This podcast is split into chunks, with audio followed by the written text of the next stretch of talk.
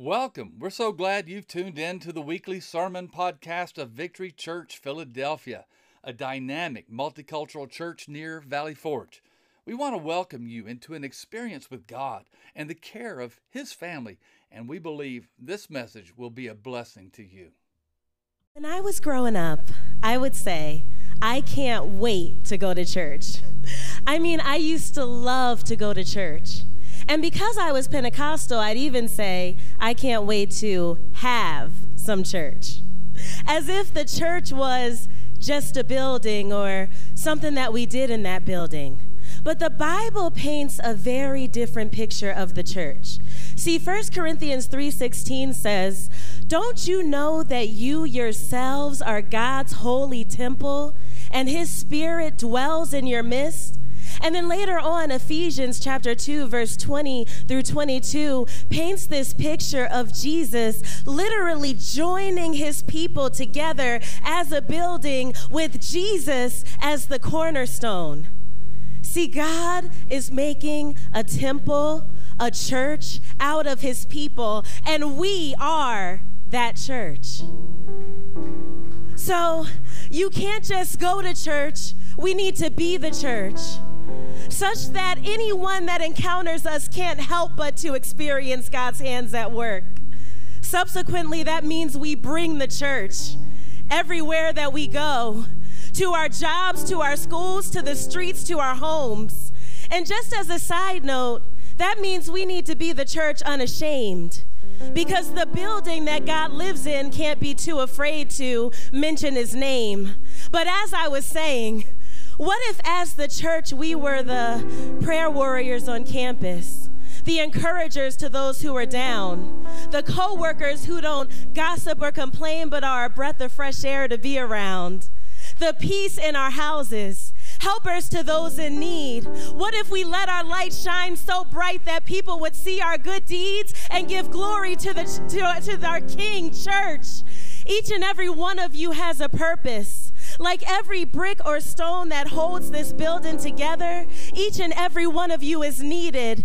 Every person created to reach his or her own world for Jesus. And we all know that there are no limitations to what God can do, but what if God desires to do what he wants through you? So please be the church. Somebody's still wondering what that means. Well, God provides a great explanation of his expectations in Matthew 25, 35, 40. He says, When I was hungry, you fed me. And when I was thirsty, you gave me something to drink. You put clothes on my body, and when I was sick, you looked after me. And you didn't hesitate to visit me in prison. And when I was a stranger, you invited me in. And the righteous will answer, Lord, when did we do all these things? And the king will reply, Whatever you did for one of the least of these brothers and sisters of mine, you did for me. See, we need to be the church for the strong and the weak. We need to be the church for the bold and the meek. We need to be the church for the rich and the poor. Bring the, be the church that brings comfort to all those that mourn. Be the church where people come to be filled. Be the church that commands every mind, body, and soul to be healed. Be the church that speaks life and preaches life eternally. Be the church that breaks chains and sets captives free. Be the church that meets needs, that answers the call. The church not limited to Sunday mornings or Monday nights because we're a church without walls. The church that reaches wide and broad, knowing that every time we're a blessing to others, we're blessing God. See, we need to be the church to every person we meet because before a person will seek out a building, we may be the first example of a church that they see. So wherever you go, be peace, be joy, encourage, victory. You were made to be the church.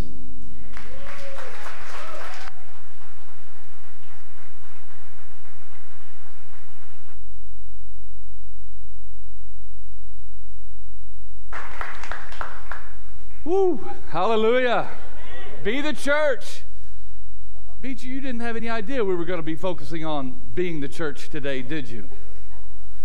That's really what it's about being the church. I remember seeing a news report about a church in Philadelphia that had burned down.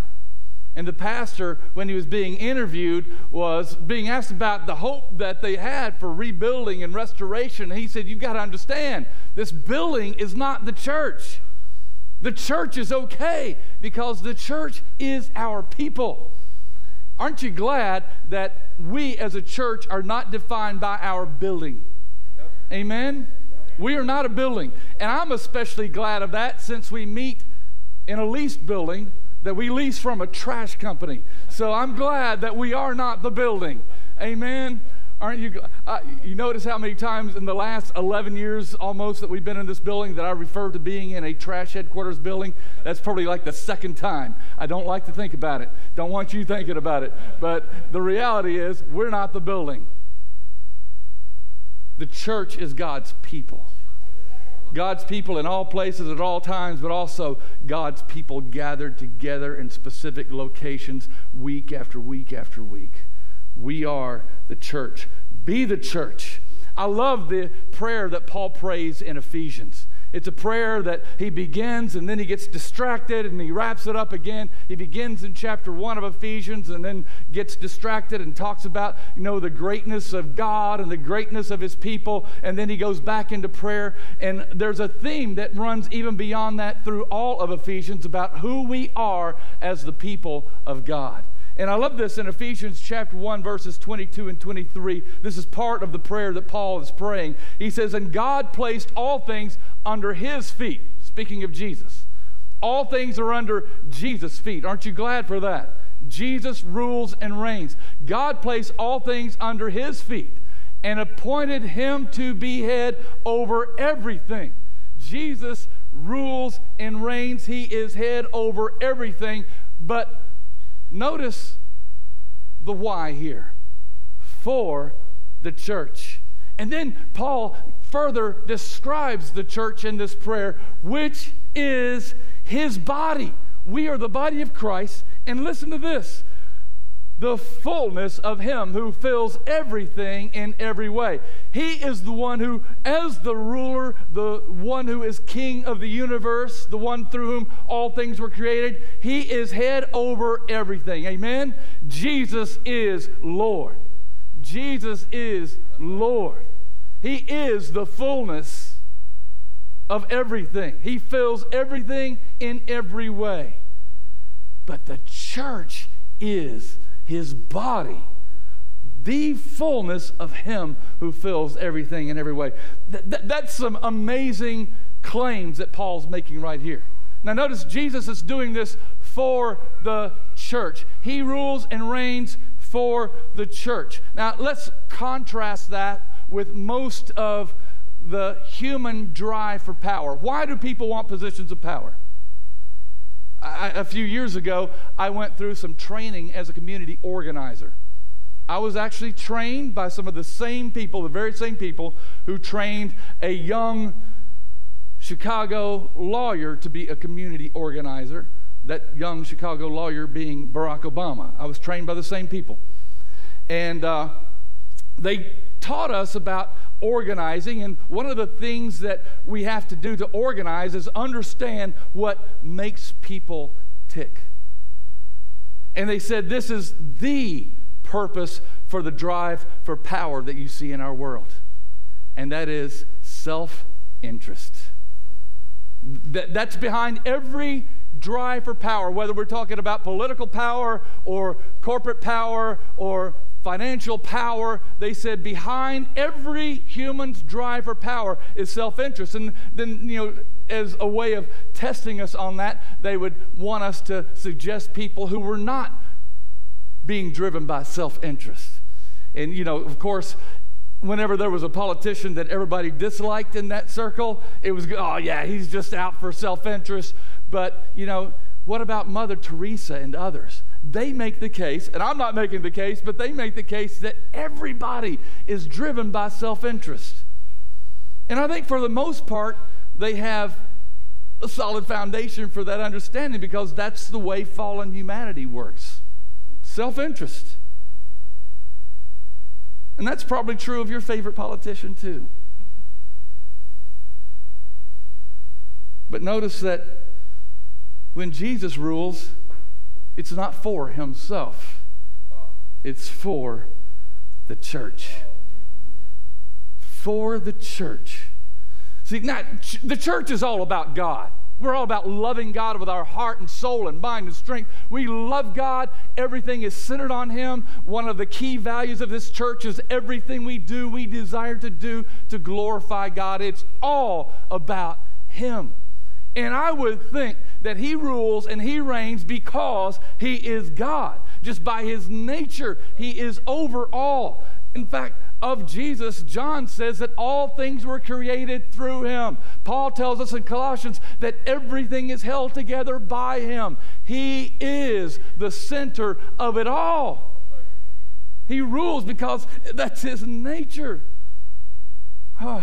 What, what's our desire? What, what is our priority in prayer? Our priority in prayer, given to us by the example of the Lord's Prayer, is Thy kingdom come, Thy will be done on earth as in heaven. It's about His kingdom, His rule, and His reign. But He Himself rules and reigns for the church, not for Himself.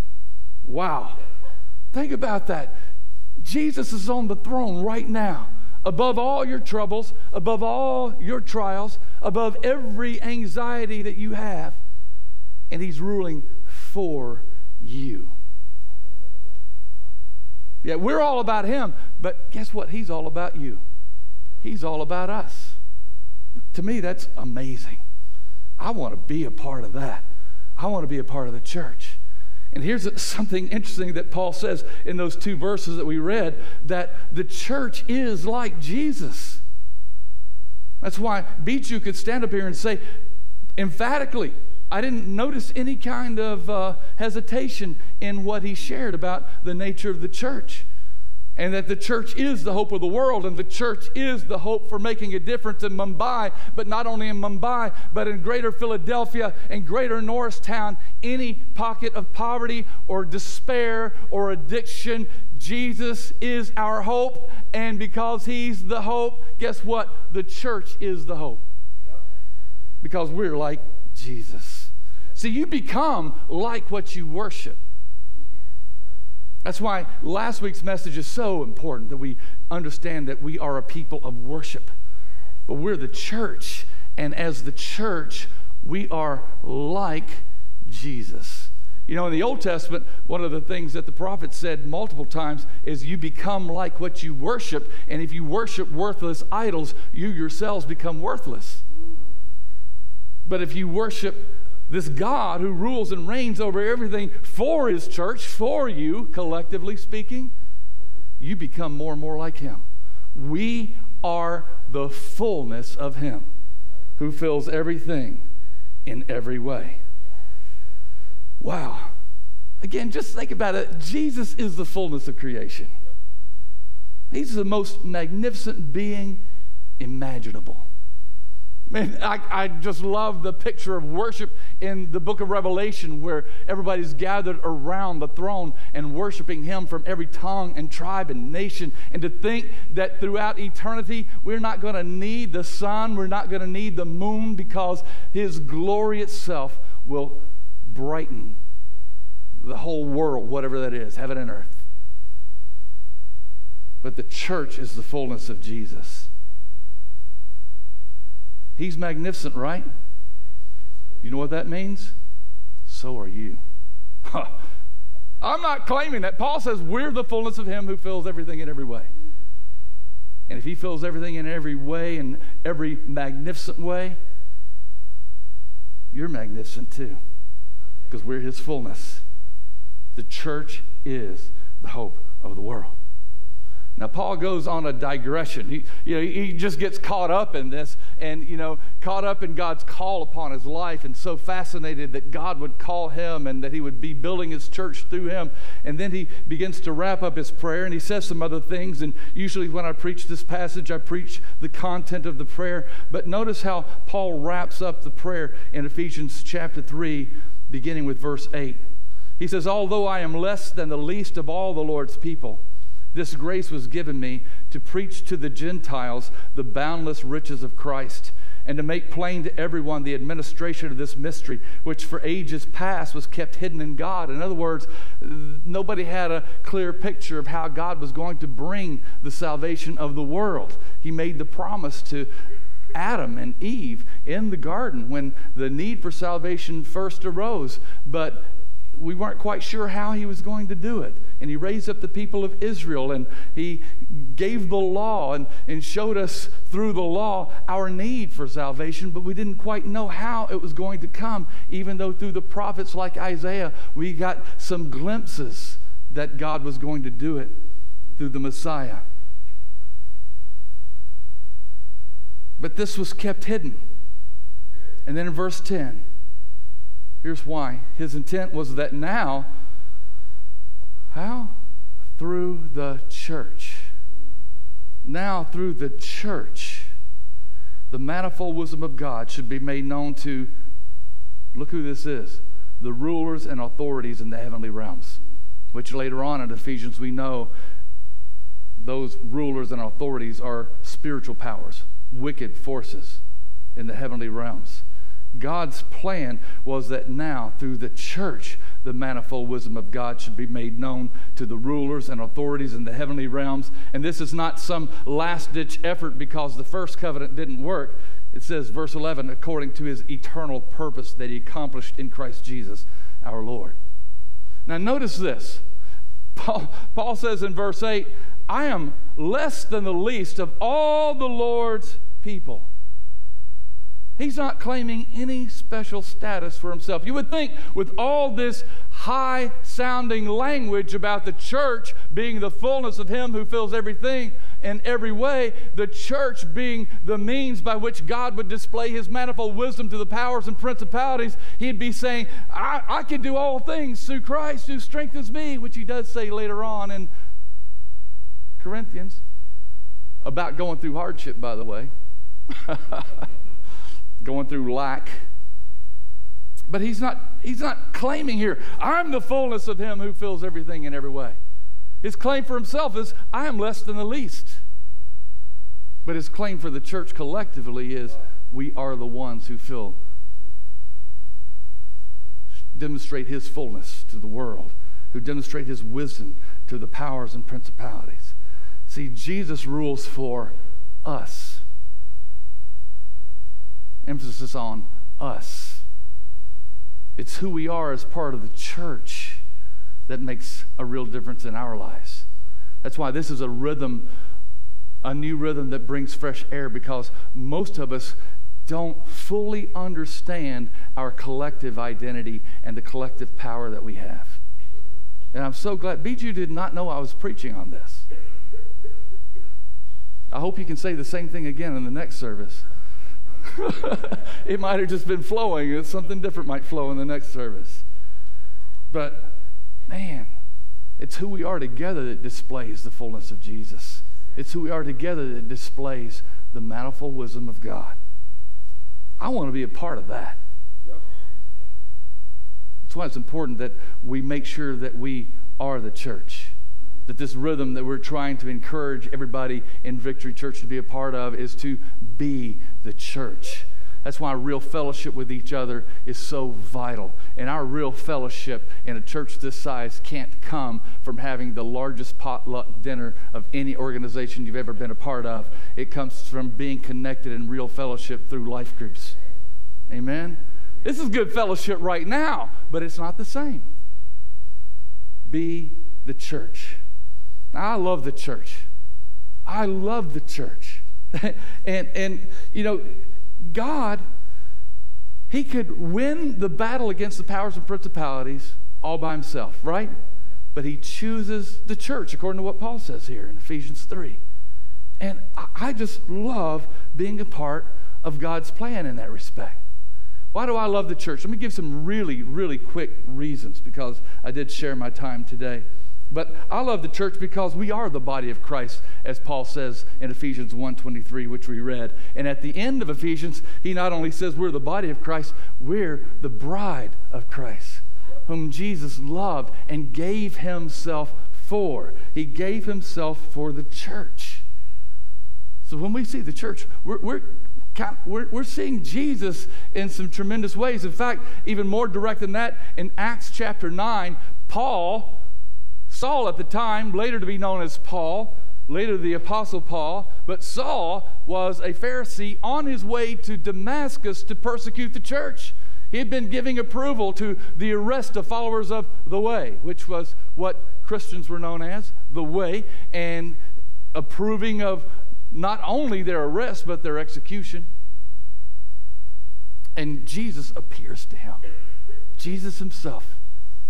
And the first question that Jesus asks Saul, later to become Paul, is Saul, Saul, why do you persecute my church?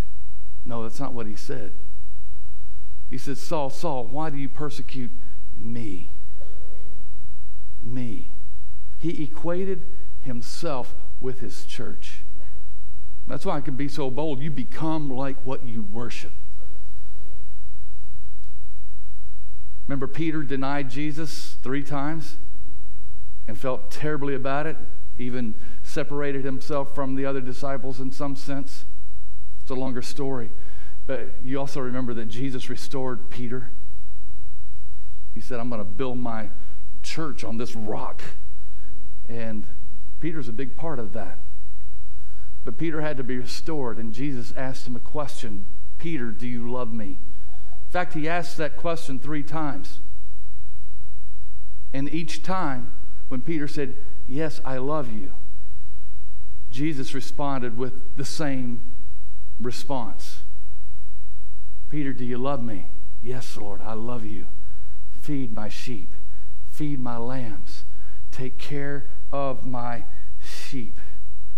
Folks, what, you know, those of us who grew up Pentecostal or grew up hardcore evangelical, conservative, you know, evangelical, how, how do we know if you love the Lord or not?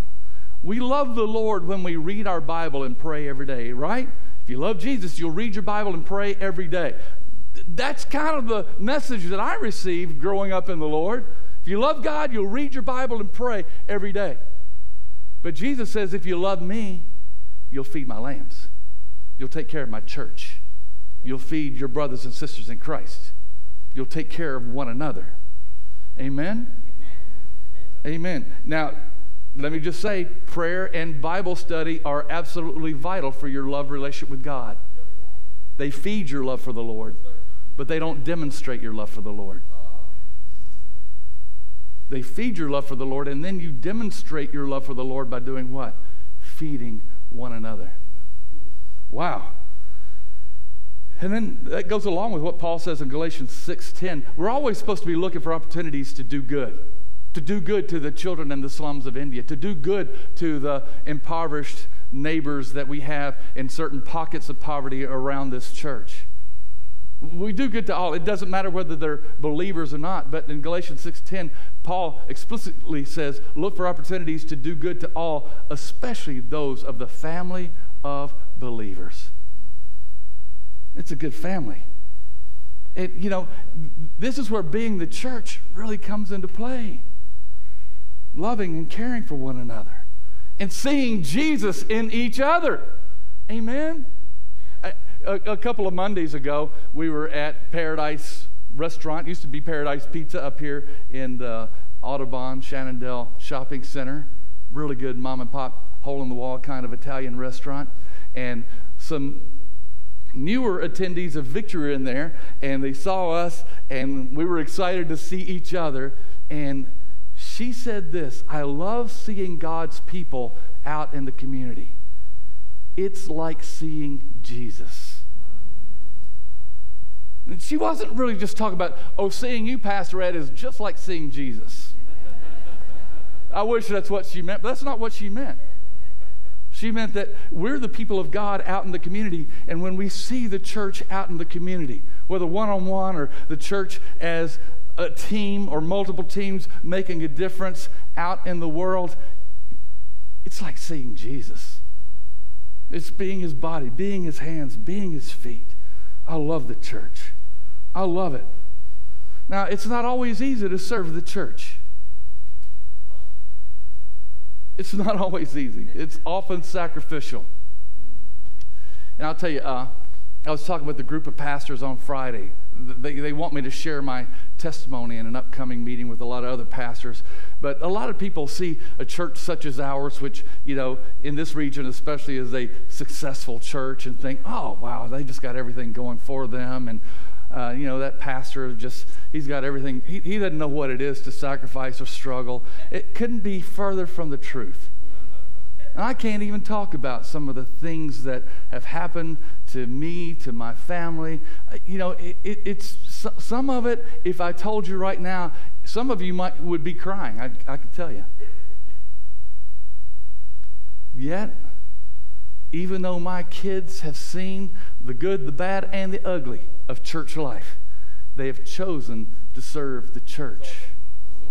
Amen. Biju, the same thing. He grew up as a PK. I'm sure he saw the good, the bad, the ugly. I think about Andy Stanley seeing a board member at his dad's church walk up and pop his dad in the jaw because they had a disagreement. And things like that happen. and, and I'm sure some people ask you, why do you give like you do? 10% to the church? That's nuts. Why do you serve like you do? Why do you commit so much time like you do? And I think about that time in John chapter 6 when Jesus gave a hard teaching. You got to eat my blood, drink my blood, and eat my body. And a lot of his people fell away from him. And Jesus turned to his closest disciples and says, You don't want to leave too, do you? And in verse 68, what is Jesus' response? I need you to show it on the screen because I don't have it selected in my Bible. Thank you. Simon Peter answered him, Lord, to whom shall we go? You have the words of eternal life. We mess up. We're full of people who are still trying to get straightened out. It's not always the safest place in the world. Sometimes our concerns are petty. We hear about the churches that split over selecting the color of the carpet. Some have fallen apart because of far more petty things. But here's the question Jesus said, or the Holy Spirit says through Paul, You are the fullness of Him who fills everything in every way. We've been entrusted with the greatest mission that has ever been entrusted to humanity to not only display his manifold wisdom to the powers and principalities spiritually and eternally, but to change the world around us. Where else would we go? Where else is there to go? There's, let me tell you, there's nowhere else to go. You can look, you can try to find it, you can seek anywhere or everywhere, but I can tell you there's nowhere else to go. You can find another local church perhaps, but they're going to have the same reasons not to keep on serving the Lord that maybe you could find right here. But I'm telling you, the reasons that we determine we're going to be the church are worth any sacrifice that it might cost us. Church, Victory Church, I'm calling upon you. Be the church like never before. Can I just say this? I'm, I'm past my time, and uh, let's see, how much time do I have here? Oh, man, we're early. Can I just tell you, the Lord is sending revival to the greater Philadelphia area. There are other spots around the world where you're even beginning to see the increase of the presence and power of God.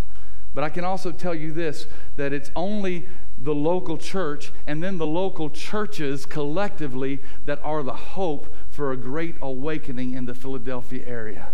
And God has called this church to a special role in doing that. We have a brand new worship pastor, Steve Garrett. This is his fourth Sunday. Is his family with him yet today?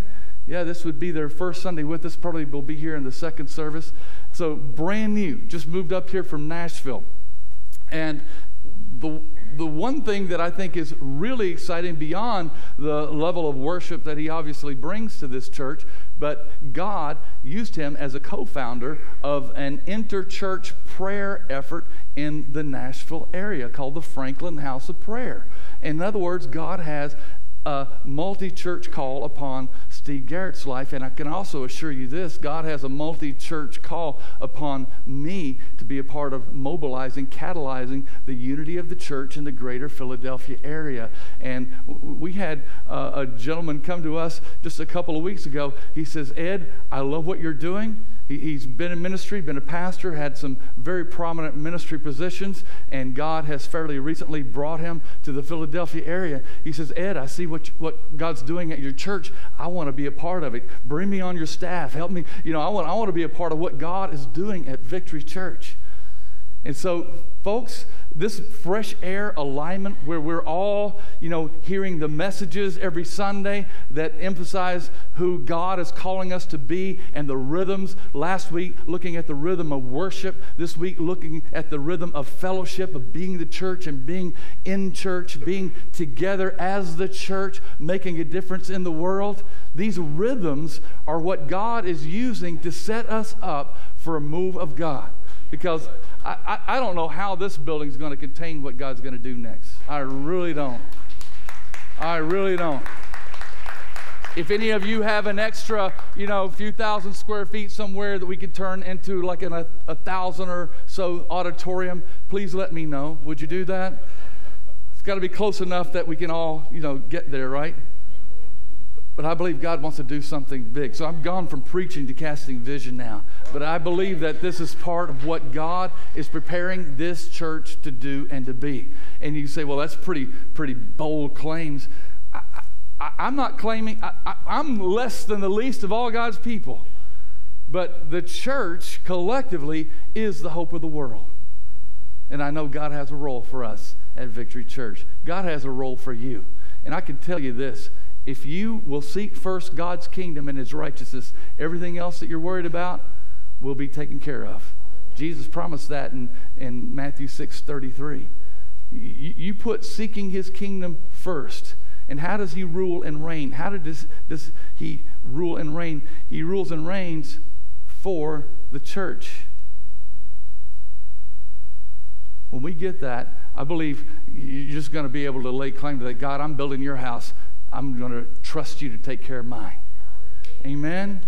Amen. In fact, I want to pray for you right now. If you're going through a struggle of any kind, and you might say, Well, God, you, you just gave hope for the church at large, but what about me?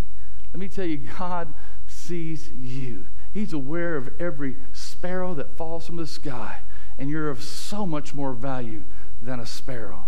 He has all the hairs on your head counted. He is going to take care of you. Your job, be the church. Heavenly Father, we thank you for these people who are here right now. And I thank you, Lord, that even as we preach and proclaim your word, that your sheep are being fed and they're being nourished, they're being strengthened.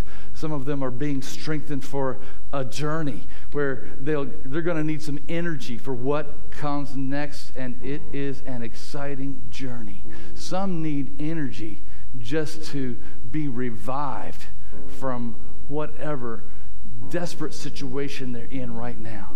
And Lord God, we thank you that you care and you are concerned and you're active and you're moving. We pray for healing for bodies. We pray for healing for minds and emotions. We pray for healing for families here today in Jesus' mighty name. Thank you, Lord, for deliverance. Thank you for setting captives free. Thank you for comforting those who mourn and using brothers and sisters in Christ to administer that comfort. We thank you. We praise you, Lord, for your touch upon every individual in this place. And Lord, that collectively we might be like Paul, less than the least of all God's people. We're a bunch of nobodies, but God, you have given us eternal clout. We thank you for that, Lord. Thank you, Lord, for helping us to rise up based on who we are. And who are we? We are children of God. We belong to the one family that is the family of God, the family of believers. We thank you, Lord, for taking care of us as we seek first your kingdom and your righteousness. In Jesus' name. while heads are still bowed and eyes are closed, let me ask you have you made a conscious decision to let Jesus be the king of your life? He's the ruler of the whole universe, but he doesn't impose himself upon you. But he will come into your life, he'll change everything. Doesn't mean everything gets easy, but he'll change you. And through that, everything in your life is different. He changes everything. If you've never made that conscious decision, in just a minute, I'm going to pray a prayer out loud. And if you would say, I want to be included in that prayer, I want to surrender my life to Christ today, then when I count to three, raise your hand. Say, That's me. And if at one time you made a decision for Christ, but you wandered from Him, let me tell you, He's waiting for you to come back home. So if that's you, when I say three, you also raise your hand. So whether for the first time or whether you're coming back to Christ, just say, God, I want to be a part of what you're doing, and I want you to be a part of my life. Would you invite him in today? So when I say three, don't worry about anybody around you, whether they might see you raising their hand. That doesn't matter. You're doing business with God right now. You're not going to be singled out. You're not going to be embarrassed. But I'm asking you to make a decision for Jesus right now. So when I say three, raise your hand. One, two, three. Shoot your hand up. Yes, sir. Others. Amen. Amen. Amen. Amen. You can put your hands down. Even if you didn't raise your hands, if you want to surrender, maybe whatever reason it just was too difficult to, to raise your hand, just make this your prayer. I want to ask everybody to pray this out loud with me and pray it from your heart. Let's all encourage those who've raised their hand who are making a decision today. Let's all pray this out loud to reaffirm our own trust and our faith in Jesus. Just say these words Heavenly Father, I thank you for your love. I believe Jesus died, he was raised from the dead, and he is Lord. Forgive me of all my sins be the Lord of my life. I turn from my sin. I ask you to fill me. Fill me with your love. Fill me with your peace. Fill me with your joy. Fill me with your purpose. I'm yours, God. I belong to you. I'm a child of God. I'll be yours forever. In Jesus' name. Thank you for being with us on this podcast of Victory Church Philadelphia. Because this is being posted at the time of the coronavirus outbreak, we're not able to meet in large gatherings in person. So we're taking the opportunity to relaunch our regular podcasts. You can expect new sermons to be posted by Tuesday of each week, and we'll also be going back into the archives for messages that will be posted on Thursdays. If this message has been a blessing to you, We'd be most thankful if you would like it and then share our podcast with others. You can find out more about Victory Church Philadelphia online at www.getvictory.net or, if it's easier for you, just philly.church. There, you can share your prayer requests with us, and we really will pray for you personally, individually. And you can also let us know if you've recently chosen to follow Christ so we can send a Bible to you. Or if you've been blessed by our ministry and want to help us reach and serve even more people, you could make a donation. We are a church that loves God, we love and serve our community, and we're here to bless you. Stay connected and stay tuned in for some exclusive interviews and content in coming days and weeks. In the meantime, be blessed.